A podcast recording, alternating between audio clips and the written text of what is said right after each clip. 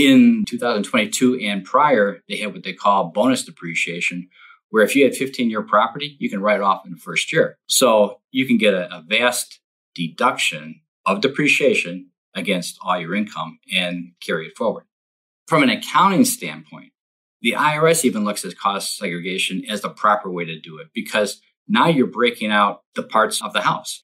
They want to know what your pipes are, what your electrical is, and what your roof is, how much is for the roof. Welcome to the Cash Flow for Life podcast. We believe there are two types of people in this world people that have greater cash flow coming in every single month, or people who have cash flow going out. We believe you need to be the type of person that has cash flow coming in, and that is what this podcast is all about. Our mantra is simple if you take care of real estate for the first five years, real estate will take care of you for the rest of your life. If you're looking to achieve financial freedom through real estate investing, you're in the right place. Andrew Holmes, a renowned expert in the field, is your guide on this journey. Andrew is the driving force behind National RE Invest, the largest real estate investors association in the United States. Together, we're here to help you build wealth and create more cash flow in your life. Let's get into the show. Today, I had the pleasure of sitting down with Mark John Pezzullo, an accomplished accountant deeply immersed in the realm of real estate investment. Mark brings forth a unique perspective at the intersection of finance and property investment that is enlightening. John shares his journey, highlighting pivotal moments that have significantly shaped his understanding of real estate investing. He takes us through anecdotes of navigating the market, especially during the challenging times of the 2008 downturn, emphasizing the importance of resilient investment strategies that withstand market fluctuations. We delve into the core principles guiding his investment decisions, where John underscores the significance of cash flow, equity, and the maintenance of a healthy debt coverage ratio, DCR, as paramount metrics. His approach contrasts with the conventional focus on property appreciation and tax benefits, offering a refreshing take on sustainable investment practices. With an impressive portfolio comprising 35 rentals in Illinois, John generously shares insights into his strategy, aiming for a consistent $500 net cash flow per property. He details how he prioritizes sustainable cash flow over exclusively relying on tax advantages, showcasing a meticulous yet highly effective investment methodology. Our conversation navigates through the complexities of entity structures, where John breaks down the nuances between LLCs, S Corp, and their practical implications for real estate investors. His ability to simplify these intricate structures provides pragmatic advice tailored to different investment scales. Furthermore, John dissects the classifications of real estate investors passive, active, and professionals, clarifying the distinct tax implications and strategies best suited for each category. His expertise shines as he emphasizes the importance of active involvement in the real estate business to optimize tax benefits and overall investment success. Join me and John. It's a conversation filled with valuable takeaways you won't want to miss.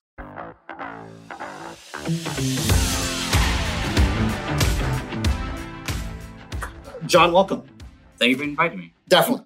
So, John, uh, kind of before we get into specifically investing, accounting, what your views are on how we should be doing things, why did you come to investing? Because we've made kind of, I picked on you a lot of times. Accountants are pretty boring people, right? Sure. And they f- try to find reasons why not to do something versus why uh, to do something. So, and you happen to be a bona fide real estate investor, right? How did you come about to getting into real estate? Well, not just an accountant, I'm a CPA too. Oh, So- okay, yeah. and I have my own company. So Okay. we have uh, about two CPAs, uh, actually three CPAs, an enrolled agent, a couple of bookkeepers, and uh, we've been in business for about 45 years now.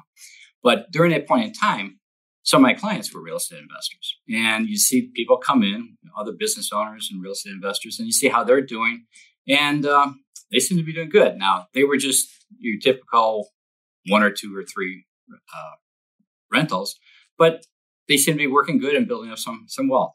So I bought a property uh, back before 2008 and worked with that. Uh, had a rental on it, uh, had the mortgage on it, and went through 2008 with the with the depressed prices, and I still had my rental. So it proved it to me that it would work. I never lost any money on it, and uh, kept going good. So to frame this, right? Uh, 2008, everything crashes, Mm-hmm. and you carry that property through that. So even though the price came down, your rental income didn't dry up. No, not at all. We bought it. This, this property we bought for one eighty five.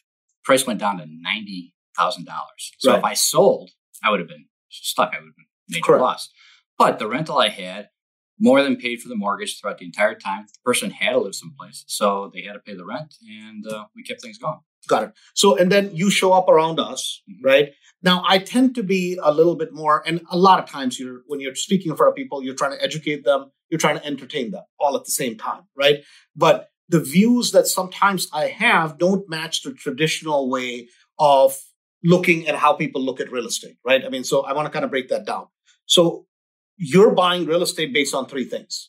Number one, cash flow. Number two, equity. And number three, your DCR has to hit. Correct. Right. Whereas in the traditional investment world, people buy it based on appreciation and they buy it because it's a tax write off. Right. Right. We don't look at it.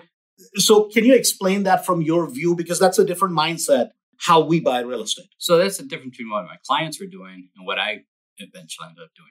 They were buying because they get taught that property will appreciate over a period of time. So therefore, pay your 20% down, get your rents. As long as your rent paid your mortgage in 20, 30 years, you'd have a property free and clear.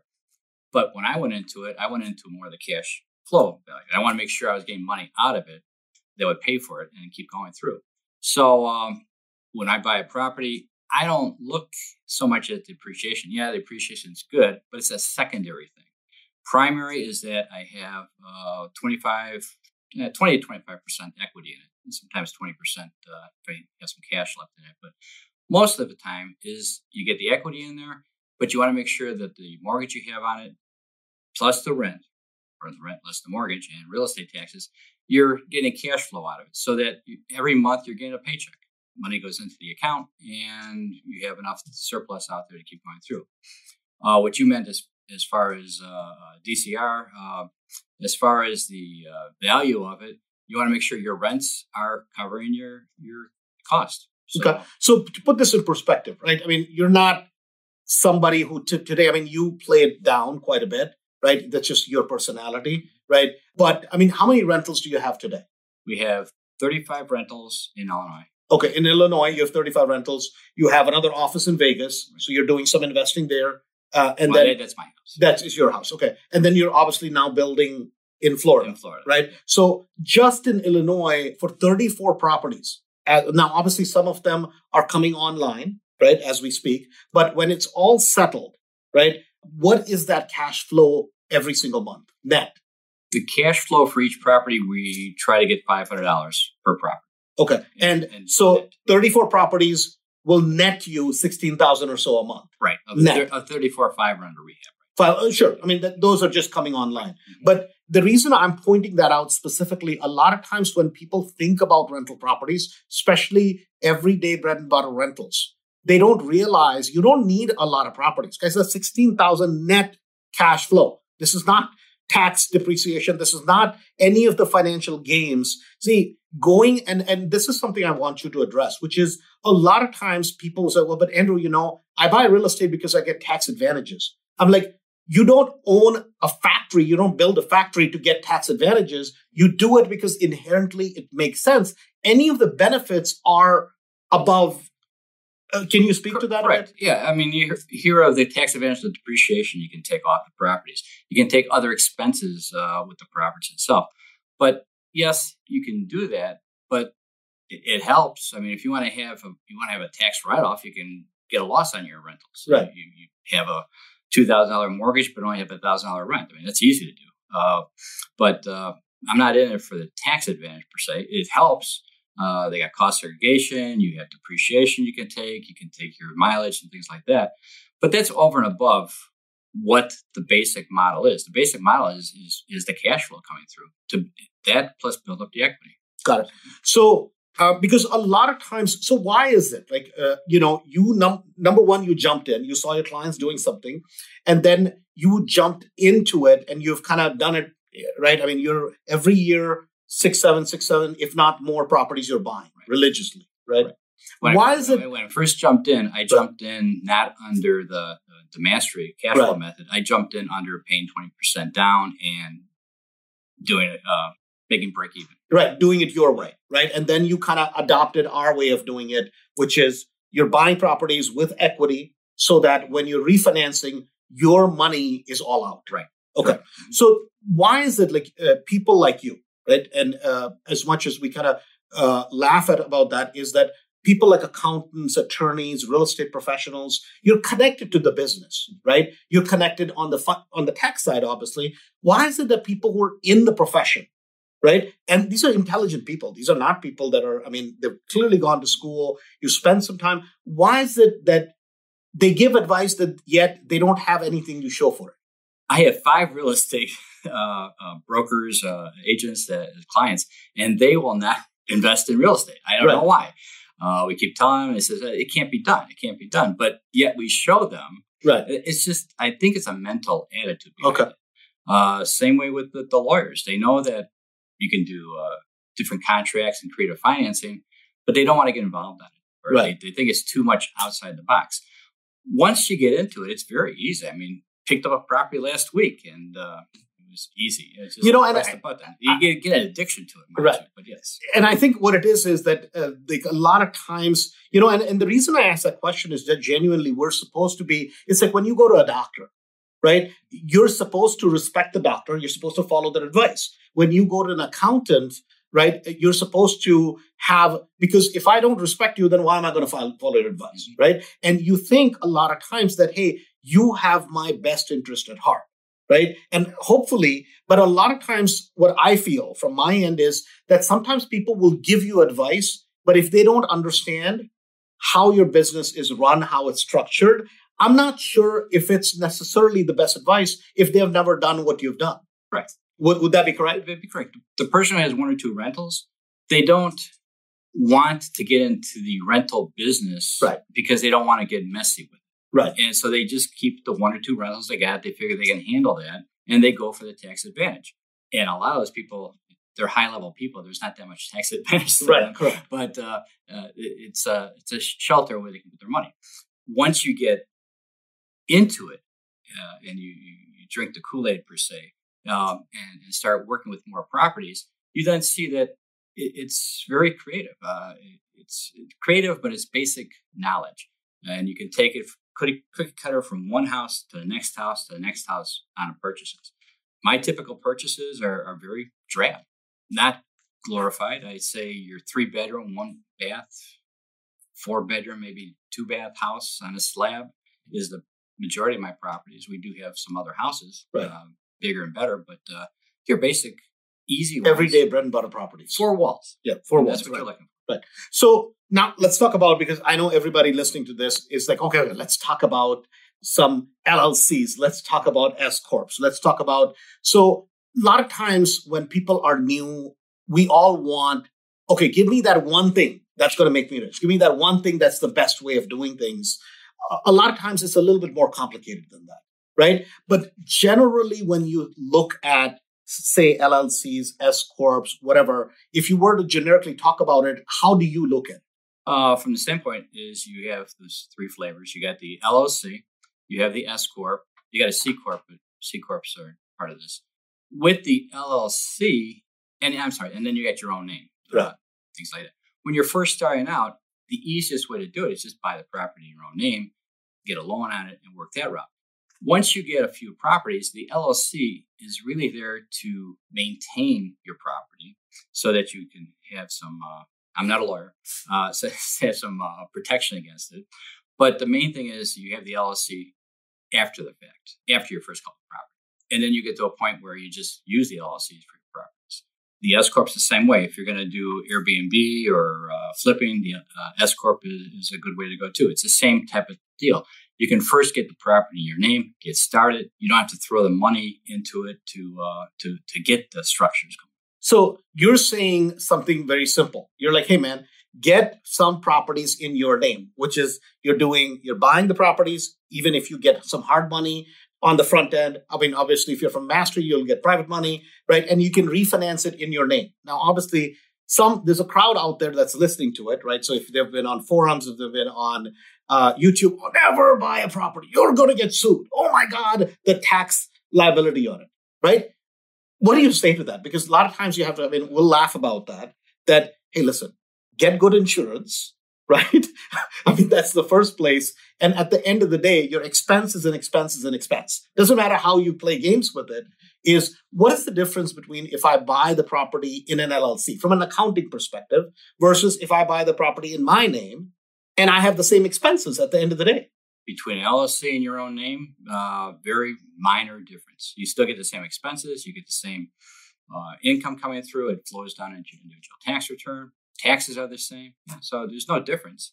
it's more of a, a safety feature correct. for the future. Yeah. Right. So it's there are a few different things that people have to think about. You you have asset segregation. Mm-hmm. You're segregating. You have say 30 properties, right? You're segregating five per LLC. That's how we do it. Some people will do it differently, right? You may do it a little bit differently.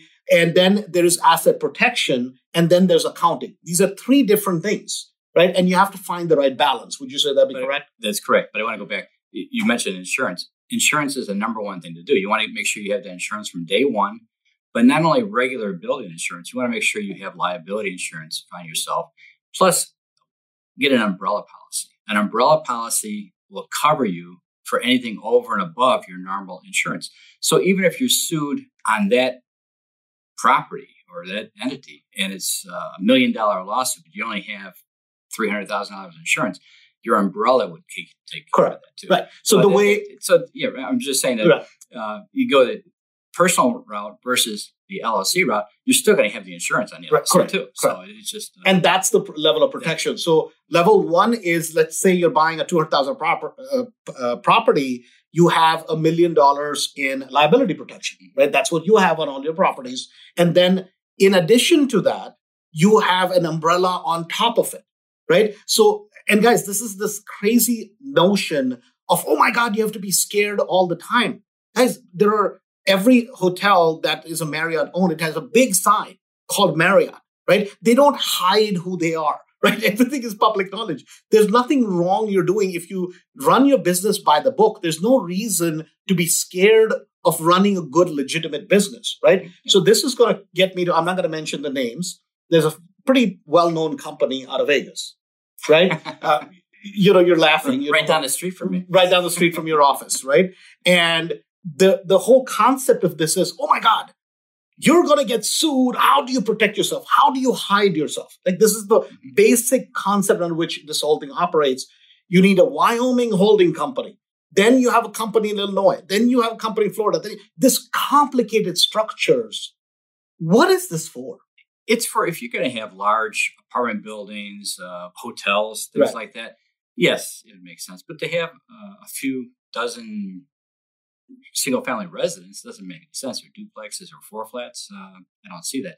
Because in Illinois, if you have a rental in Illinois, you have to report that to the state. They, right. they know where you're at. And now there's a new rule coming through uh, securities, FinCEN, uh, right. where they want to know who owns all these properties, one right. way or the other. Right. Uh, it's really, I think it's out there, but it's nothing's really been done with it. But eventually, that uh, Im, uh, animosity, uh, I'm sorry, uh, Anonym, anonymity, anonymity right. um, will be going away.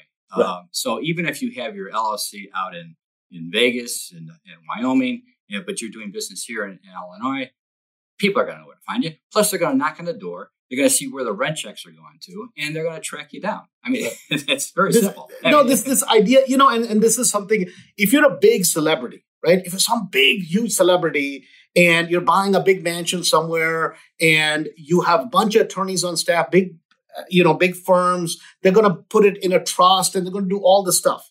Guys, listen. If you want to buy a couple million worth of real estate, you want to be worth 10, 15, 20, 30 million bucks.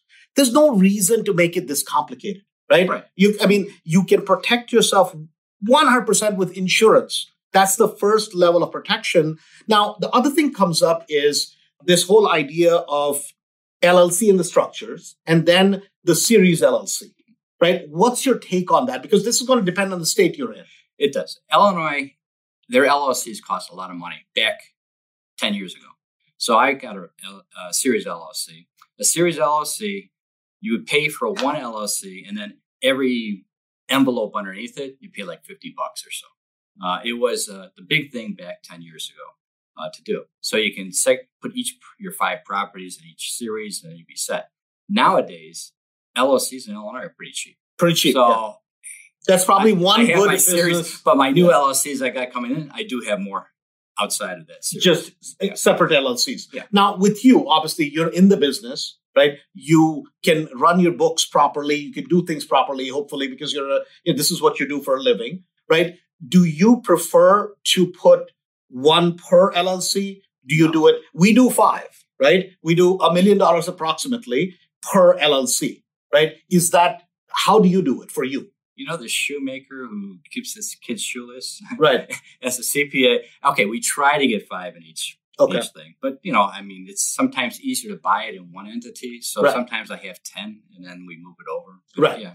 Right. But yes, uh, you want to have five or six in each entity, and then um, because then that envelope is further protection, and then again, not a lawyer, but further protection because now you put it in different envelopes here. Then just one whole big ocean that they can uh, pull from.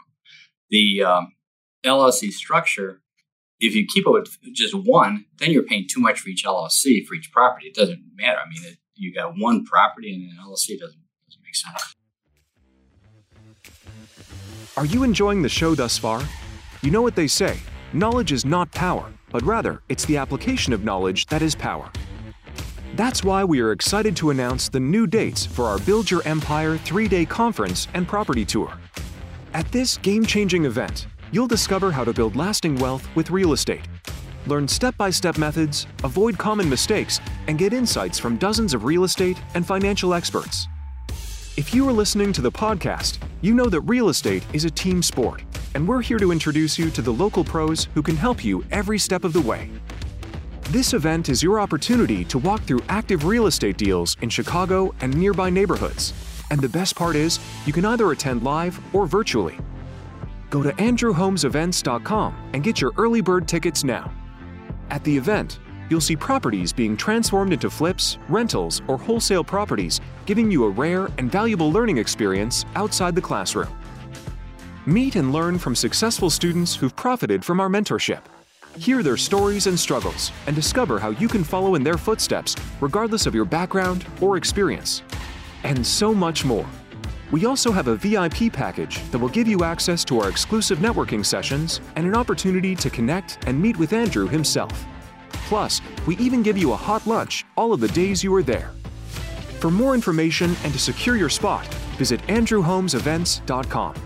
We sell out every time, so don't miss this opportunity to transform your real estate career. We will see you at our next event. And now, back to the show. So what we're talking about is this. Like, think about it. This, like John, right? You have thirty something properties, thirty four properties. What are you going to do? You're going to have thirty four different LLCs, and you're going to have one property per. In your property, you're making five hundred bucks minimum per property, right? Now you have for this year, guys, you're making six thousand dollars. What is the cost of doing accounting for each LLC? Imagine the amount of bank accounts right? I mean, like I have 30 bank accounts but just because the amount of different things, and I have five or six per LLC properties. But it's a nightmare to be able to keep track of, right? And so you've got to try to make it simple and not more complicated. Right. And it, if you put one in each LLC, then the accounting, you have one bank account for each Right. LLC. Right. And likewise, it gets too complicated. It, it, gets to, it's it's a nightmare of a scenario. So a lot of times, my point uh, with all of this is that there's a practical aspect of doing something, and then there's an aspect of selling a seminar. Right in a seminar, in, in a you know a three day type of thing you go to, the more complicated and convoluted things are, the more people are like, oh my god, I need that. Right, and a lot of times people who have the least amount of properties have the most complex structures right. And there's no need for that. there's no need for that, right? There's no tax advantages. So, and a lot of another idea that is promoted all the time, they're like, Andrew, you know, man, I'm not going to pay as much taxes. I'm like, listen, number one, how much is your income? Let's, let's first talk about what do you actually make, right? If you don't make anything, don't worry about it because you're not paying much taxes anyways, right? What are you, because I think a lot of times people, in trying to number one protect themselves and in trying to quote unquote not pay taxes, they spend most of their time there rather than actually creating something. Would you agree with that? Correct. You- You're just running, uh, the gambit uh, to run it to do it. It doesn't make any sense. Right, in circles, right? Okay. So, what would your, from kind of where you sit, right, today, uh, what would your advice be for somebody that wants to get started, right? Uh, because a lot of times people are like, well, do I need an LLC? Do I need an S Corp? What is the right way of doing it? What is the perfect way of doing it? Or would you just say, no, you got to get started somewhere? Well, uh, going back to entity structure, we didn't get into this. An LLC, if you, I'm sorry, let's go first. First off, is just jump and get a property in okay. your name. Piece of cake. Uh, just got to start someplace.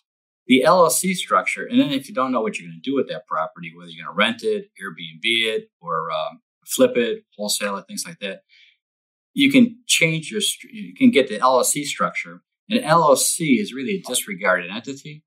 You can make it whatever you want. If it's just an LLC for a single member, it just goes on your individual return. It doesn't even show up anywhere. If it's an LLC as a partnership, two more people, that then you have a separate tax return and you can do partnership stuff. You can also make your LLC an S corp. So if you're Airbnb or you're flipping, you can make that election too. So you don't have to become a corporation to become an S corp. You can take your LLC to the S corp. Now it's really a one-time move decision to make, but at least if you get an LLC within that first year, you can decide what your entity is going to be like or what you're going to be doing with it. So it's interesting you said that uh, a LLC versus an S corp, right? That is there a different tax treatment when you're doing a flip? Obviously, your tax you're going to pay a little bit. Is there a different treatment in terms of doing it from an LLC versus an S corp? And you mentioned specifically regarding a flip and an Airbnb, right? For flipping, wholesaling, and Airbnb, you're in in a business, uh, so therefore. Um, it's active business. You uh, would be paying uh, payroll taxes and things like that. To lower the payroll taxes and to shelter that money just on a W 2, the S Corp would be the way to go for that because you're an active business just like uh, my CPA company um, or any manufacturing company. Uh, it's active business. You have, pay, have employees, you have uh, transactions going through, and it works that way. In LLC, you can do the flips in the LLC and the Airbnb in the LLC. But that income that comes through, because it's active, you're paying Social Security taxes on all of it versus what you can do in the S Corp. So that's why the S Corp is more for the active business where you're flipping, making, uh, and, and generally, if you're flipping one or two a year and you're only making $50,000, the LLC will be fine. But if you're flipping where you're making more than $100,000, the S Corp is, is uh, it's better structure, preferred, preferred structure. Okay, got it. And um, a lot of times, I mean, this is something that I see all the time. I'm like, the less moving parts that you have, right, the easier it is going to be. Because a lot of times, what people don't think about, and this is never brought up, is the practicality of doing business, mm-hmm. Right? That how are you actually going to conduct business? You're buying a property in Illinois, and supposedly you have this holding company in Vegas or you know, Wyoming, Delaware, all this craziness. What people seem to forget is who's going to give you a loan on it? Right. And, and that's even a difference between the S Corp and the partnership LLC. Uh, and especially now you got the extra entity in Wyoming. So the bank will want to make sure they got paperwork on everybody who's associated with that LLC and any LLC that owns it. Uh, take, for instance, uh, my daughter. She's in, in Mastery now too, and we have partnerships together. Well, it used to be when I buy a property, I just sign my LLC and piece of paper with the bank, and they're happy because I am the owner of that LLC and I can buy the property, I can make the decisions. Now my daughter's part of it, and now we got to get her signature on things, and I get my signature on things uh, for everything that goes through. If we had an entity that owned the partnership, now we would have to break out that entity and then get further documentation with the banks and, and the lenders. Uh, again, adding extra uh, layers to you. Now, do the layers work when you're sued? Extra hurdles to go over, I guess. But, right. Uh, Listen, it, they work. The problem is this, right? If you're American Airlines and you have airplanes flying all around the world, you have huge amount of liability. Clearly, probably they need to think about different business structures rather than you and I, right? But guys, to buy real estate, to buy, it's simple, right? You have a property you own in Illinois. Something, let's just say somebody, something simple happens, somebody breaks their hand, something happens. What's going to happen? At the end of the day, you're going to turn it over to your insurance company, right? Your insurance company is going to deal with it. You have proper insurance. There's nothing to be scared of there. You're not doing anything wrong. And these are everyday accidents that happen. There's normal, called running a normal business, right? These are not things you're not afraid to get in your car and drive, where there's a lot more liability in that than anything else you can do. We all get in a five, 6,000 pound vehicle. We're driving 80 miles an hour, right? And I think what a lot of this is hype and nonsense to sell books and tapes and courses. I'm not against that. But I think we have to keep it what is reasonable for a business, mm-hmm. right? And uh, a lot of times people focus so much effort on, oh my God, something's going to happen to me that you don't even do anything. And you want to look at it. So it's a, you want to see what the risk is with versus reward. I mean, you talk about that Vegas company. I listen to them. I right. belong to their podcast, but does it make sense for me? No. Right. No.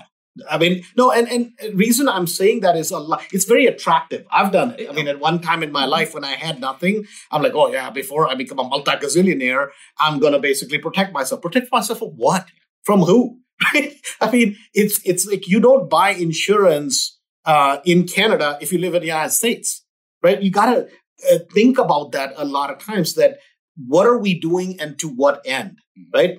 So having said that, is there anything else you think on your end that we haven't touched on? Because I know this is a very wide topic if we go down uh, that path, but anything from your end? Well, just on the LLC, the structure sure. between my uh, myself and my daughter. So, like I said, if you have a single member LLC, it's a lot easier to get the loans and everything going through. So you should always have one out there. I mean, it's it's uh, very easy to, to, buy the property. You do it quickly. You get the deposits going through and things like that. What you don't want to do is have the LLC perhaps with you and your spouse, because now you're a partnership. There's ways around it, but you're really a partnership at that point in time. And again, the bank is going to want both signatures. Well, if your spouse is right there and you're right there, it might make life easier, but it's uh, it's still easier if you're just on your own. Okay, got it. Have her have one LLC, you have another LLC, and then you just keep going. Got it. Okay. Um, and then uh, another thing is because you had talked about this uh, at one time, right? Um, another topic we talk about uh, that comes up a lot of times uh, is cost segregation, mm-hmm. right? Again, cost segregation is talked about this magic thing where this, is, oh my God, you know, you don't have to pay taxes. It's like, guys, listen, if you earn income, you have to pay taxes. If you have depreciation against it, you get to take that into account. You have some losses, you get to take that into account. What is this magic about cost segregation that is talked about as, oh my God, this is just suddenly found money? What is? And I'm, no, no, no, I'm, one of those. I, yeah, okay. I, think it's really good. Okay. Uh, there's some people that don't believe in it. So, but cost segregation. So when you buy a property and you you rent it out, you're going to take depreciation on it. And mind you, make sure you take depreciation. I mean, you talk about my clients that come sure. in we'll pick up a client and they'll forget about the depreciation. Then they never heard of depreciation over the past seven years, so we have to go back and do that. So you always want to make sure you're taking depreciation. But, so hold on, let's let's let's explain depreciation oh, first, okay. right? So I'm going to lay out a scenario and then you explain it. So here's what depreciation is, because sometimes this is a very important point. People are going to miss it. So depreciation means I buy a property and I'm going to keep it simple, 200,000. We say that the land is worth 60,000 mm-hmm. right? And then 140,000 is allocated towards the built structure, right. right? So explain first why do we separate the two or why does the IRS make you separate the two? The IRS makes you separate the two and realistically you have land and you got building. Land is not depreciable. Land will be land and you cannot expense out the land. The rest, the building entity uh, structure itself, uh, you get to write off take a non-cash uh, expense on your books over the 27 and a half years. So you divide that by 27 and a half. So 140,000, if we divide that by 27 and a half, uh, is going to be five, four, about 30, 3,800 or something okay. like that a year, right? So you're taking 140,000, which is the value of the building, and you're depreciating on a depreciating schedule of 27.5 years, right? And so that's going to give you a value and that value is what you can depreciate all the way for 27 and a half. What is it? $5,800? Okay. So $5,800. Okay. So now, John, let's assume that we have a income on this property, right? Of uh, let's say six thousand dollars a year, right? So I make six thousand. So this is after PITI. I my net is five hundred bucks a month. That's six thousand a year. Now what happens? Off the off your six thousand of income, Right. you now get to deduct the fifty eight hundred. So So you're left with a taxable income of about two uh, two hundred dollars. So on this particular case, I'm left with this is why this is important, right? Which is you have $500 a month in cash flow net after expenses. Then, so for the year, you have 6,000. You take that 6,000 and your accountant is going to offset that against the depreciation in that particular case. So you're paying taxes on 200 bucks, Right. Now, right? now your six thousand dollars includes your principal payment too. So it's it, Correct. it's a little bit more than that. Right. No, no, but we're making it simplistic. in simplistic Right. terms. That's, you're correct. Right. Okay. So now this is regular depreciation. That's regular. Right, this is just- your normal CPA off the street. That's Right. what they're going to do for you. H&R Block, CPAs, EAs, they're all going to do it mainly that way. Mainly that way. Okay, got it. Now we're taking it to the next level, which we're talking about an accelerated depreciation, or you're basically uh, itemizing the items out. Right. So cost segregation, uh, you can do it one of two ways. You can, when you buy something, you can have each line on your books and records as far as what you pay for the furnace, what you pay for the fixtures, what you pay for the piping, and you have that all listed in your uh, uh, depreciation schedule. Cost segregation will be an engineering study that goes through and says, okay, there's this much in piping, there's this much in drapery, there's so much this much in carpet, and breaks it all down for you in a nice one or two page report going through. It's an engineering study. You have your actual or you get engineering study. What that will do is when they break it down, your things like your uh, cabinetry and your flooring, it's not depreciable over 27 and a half years. It wears out after 10 years, 15 years. And they call it, you got five year property, 10 year property, 15 year property. It'll break all that out in those sectors like that.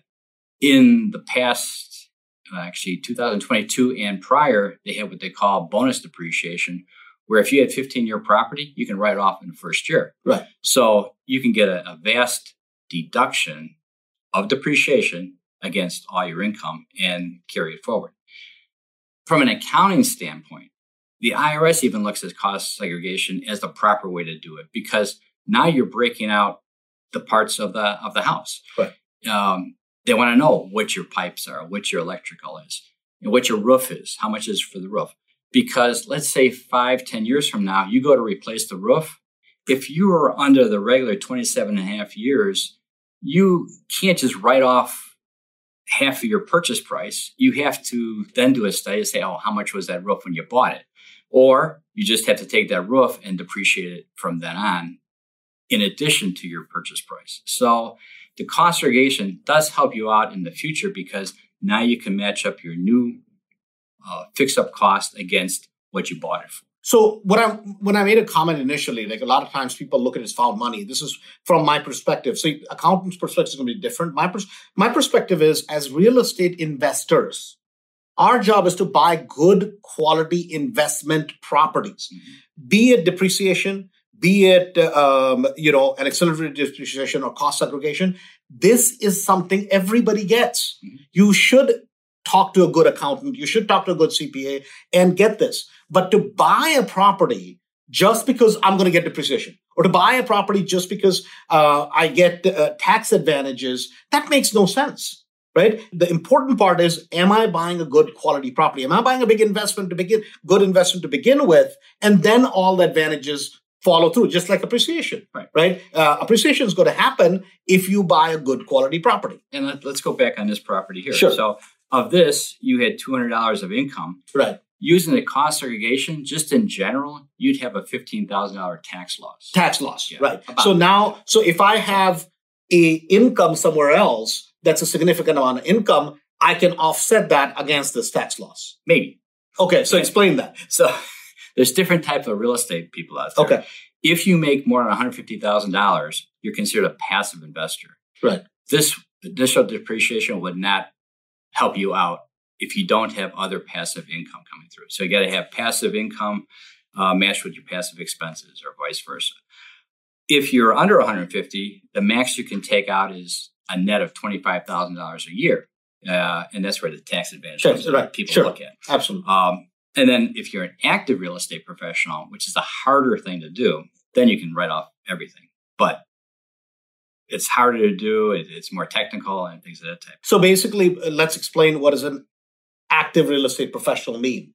That your time and your income, and that to eighty. What is the uh, what is the break part of it where you considered an active real estate investor? 750 hours devoted to real estate business and not from a W 2 real estate business. It has to be, you have to be 1099 or you own the business or things of that type. And plus, you have to have more hours in that real estate business than any other business. So let's say I'm a my CPA business. I'm, I'm a W two salaried employee on that. That's 2,000 hours a year, more 2,000, maybe 3,000 hours per year.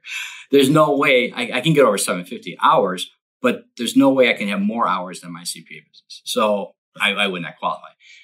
If you are married and your spouse is a stay at home person, uh, he or she, depends on what's going on, might be a real estate agent. And if that's all they do, and they're not a W 2 real estate agent, 1099 real estate agent, then they might be able to qualify because one half of the couple is fully dedicated to real estate. Yeah. Right. And, I that, mean, and that covers every, both. people. Got it. So say someone like you, my job is real estate, Mhm. right? Full time. That's what I do all the time, right? So then I can justify that because I'm legitimately in that particular business, right? Uh, for you, you're an accountant and a real estate investor, but for your personal income, a bunch of it obviously comes from your business, and this is on the side, as Right. we can say. It's still right? a side business. Yeah, it's a side business as for your rental income. Okay, so we kind of uh, talked. But, but the other thing on cost segregation, Sure. you don't lose. Let's say you don't can't use the whole twenty five thousand hour loss that Right. year. It will carry, Carry forward, forward. into Okay. future years. Right. And like I said, you also have the benefit of when you sell it. Now you know what you're selling. You, you, carpeting, you know, it's not carpeting, but there's some price to it, so you're not going to be paying taxes on that. And then if you're fixing it up and you got to redo the carpeting three or five years from now, you can just take that uh, direct write off. You know what's Correct. going on with it. yeah, that I, becomes I- a I really like cost segregation. And the other thing too, you don't have to cost segregate every property that you have. You can pick and choose what you want to do. Right. And then you can even do it for the past properties too, if you if you run into something in the future. Right. And, and uh, I personally am of the opinion that initially, when you start, keep it simple, right? Start accumulating something, start accumulating the properties. Don't get bent out of shape over a lot of taxes, over guys, listen, unless you're making some money, you don't have to worry about those things. Right. Right. If you're genuinely, I mean, if you are making a hundred, two hundred, three hundred thousand dollars and you buy good quality real estate, believe me, there's a lot of tax advantages you're inherently going to get because you own a lot of real estate, right? So you don't have to spend. But what I see happening a lot of times, John, is that there's a huge group of people who'll spend nonsense amount of time worrying about the taxes, worrying about, oh my God, what if this happens? They don't actually do any real estate. Mhm. And yet they're all the time is spent in nonsense things, right? It's like when you open a business, it's really exciting. Put your logo on there, get business cards made, get all this nonsense done rather than going and making some sales, right? In- in- and It- that becomes really, really important. And it's not for the beginner person. I mean, Right. basically, just like you're, you don't have to have your structure set up ahead of time. I would not do a cost segregation study Right. on the first house that you Right. get. Yeah, that you can grow into it and start creating some income first, and then make sure you get a good uh, accountant, good person to give you good advice, right? So that you can actually do that. So, having said that, John, this has been uh, really great. Uh, any points that I did not touch on that I missed that you had in your notes? Nope, uh, you touched on everything from that standpoint. Right. Uh, but if you just offset off of the real estate side, just when you're doing your tax return this year, and we saw this too, the charitable contributions last year, if you it would flow through three hundred dollars per person if you didn't itemize, that's gone. So, and there's a, some other ones that change, but that's the main one that shows up. The Reese finding. Got it. Great. So um, obviously, if you're from Mastery, you know how to get in touch with uh, John, right? Um, if you are not, uh, you want to put out your number. Sure, uh, I'm, I'm not cheap though. I, Right, if you okay. got one or two properties, uh, we, we're not picking you up. Okay, got it. Uh, but uh, 630 690 0995 is the office number. And uh, tell me from Mastery and to get a hold of me. But uh, it's uh, 630 690 0995.